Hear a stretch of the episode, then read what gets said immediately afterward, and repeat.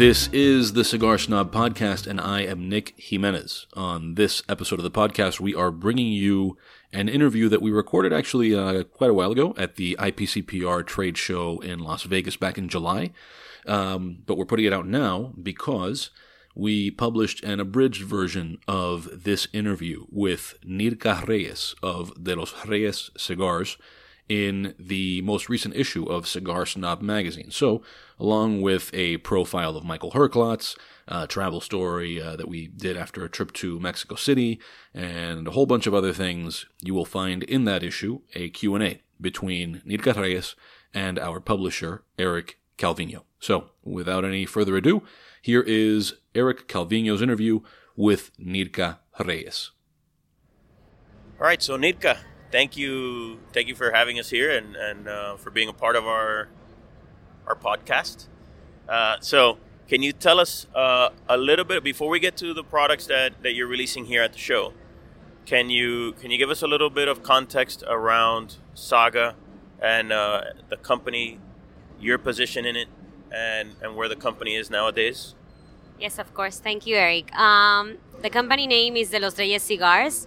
It is a company that I basically inherited in life from my father, and I've been running it for the past eight years. Um, Saga was my first project because I did work with my father in a previous project that is the Don Julio, and Saga was kind of like my baby. And the reason that I named the the brand itself Saga, it's because what made me fall in love with this industry are the stories people tell. And sagas are that, are stories that people tell from generation after generation. And that was another connection for me to name it that way. Because there's many people on the industry and there's been many old families making cigars, but in Dominican Republic, none of them has continuously been in the tobacco industry for six generations. So that's how Saga came up. It has four different lines.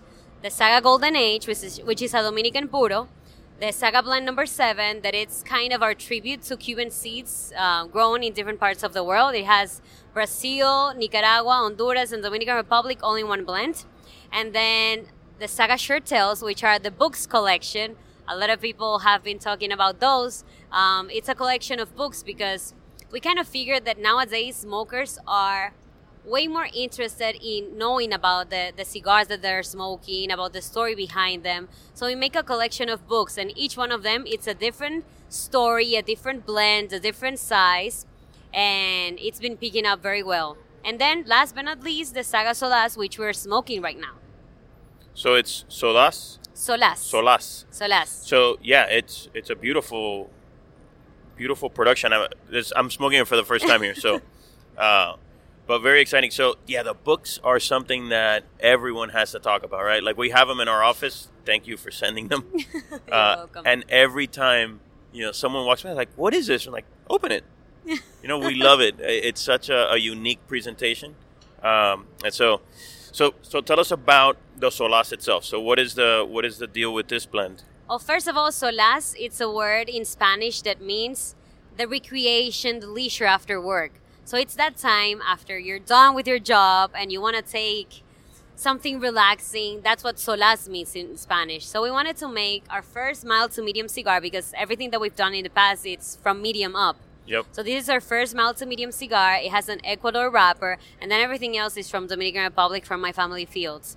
And even though we went milder on these than our other cigars, we wanted to maintain the full flavor, kind of the complexity going on, because there's already uh, the very balanced, very kind of um, continuous mild cigars that people will go for Yeah. And we wanted to make something different to have flavor but without the spiciness and that's what we we came up on the solaz also kind of like a smooth draw we went a little bit be- below the standard on the draw master just to make it an easygoing cigar to go with the name solaz Okay, so yeah, so an easygoing smoke to sort of end your day, Mhm. right? and also um, well it comes in three different facings um, it's a robusto a churchill and a toro gordo which is a thicker kind of toro What is that? Six by fifty-four or 58 fifty-eight? Oh, Yeah. yeah. it's That's a a big thicker boy. gordo So, uh, yeah, uh, you know, I think that you'll find that even golfers, uh, this is kind of like an ideal cigar for that because it's so easygoing and low strength, so it doesn't give you a buzz. no at all Um, And so yeah, that really well done. And Thank you. and so how is how is Saga doing in the U.S. market? I know you guys do a lot international, Yes. and in the U.S. market, you know, there's there's places that I go that I don't see Saga, Yes. and then there's places I go and it's everywhere. So tell us a little bit about how that's working. Well, the thing about our company is that we don't make cigars as a business. I know people are gonna say, "Oh yeah, whatever." Yeah, whatever. we we do it because we're passionate about it and and we want to bring joy in a way to the people who who really like cigars and the way that we've been doing it as we've talked um, in the past in, Yeah. in, in conversations is that Usually over dinner. yeah over dinner yes at saga yeah, we'll get to that later. um, it's that we've been doing everything personal. Like, we don't have that many reps. We've been handling everything with the Jean Michel, who's our Saga ambassador. He's the one traveling to stores and visiting them. Also, most of the sales is because someone tried our cigars and they kind of convinced the shop owners to buy it, and and that's been the way for us. Now I understand because the name's getting out there, and a lot of people are saying, but I don't find it anywhere. That we're in the process of hiring reps. We have one in Texas right now, and in California, and also getting distributors or brokers. For example, in, in California, we just started with GMG, and we're starting to get out there to have a more complex structure to to actually supply um, the smokers that want to have our cigars. Yeah, and and so you mentioned a second ago uh, over dinner Yeah. uh, at Saga, and so the restaurant it's uh, something that I think everyone who goes to Pro Cigar, everyone that goes to Santiago, knows about Saga. But that's a very small percentage of, of you know the U.S. cigar smokers, and so just touch on that restaurant because I think it's such a, a unique part of of the let's say the Saga family of offerings. I mean, just, just before you get going, we walked in here. You gave me Saga coffee, and you gave me Saga cookies, and it's nuts. Like what? It's not normal for, or not common, I should say, not normal. Uh, not common for me to walk into someone's booth at the trade show and get handed cookies that are delicious. And so, tell us a little bit first about what's up with the cookies and the coffee, and then tell me about the restaurant. Well, the thing is that um, I inherited that from my father. We're a very, very welcoming family. Yes. We want everyone to feel at home. So everyone who visit us at Pro Cigar, they get to go to our fields, and in the fields we have kind of like what we call a hangover table, and there we serve coffee. I, I've never been at that table. No, you haven't. No, no. and they make the coffee old styled, and we have cookies with the coffee. So we said, you know, not everyone gets the chance to come to the Dominican Republic. Why don't we bring a little bit of that to here? I love it. And love that's it. what we did. I love it. Is there any like concept of of doing events, say in the U.S., and bringing a little bit of that with you? I think that's it's again such a different thing. I know. That Uh, cigar companies it- don't normally do. It is part of our plan because it is something that distinguishes us, the attention to detail.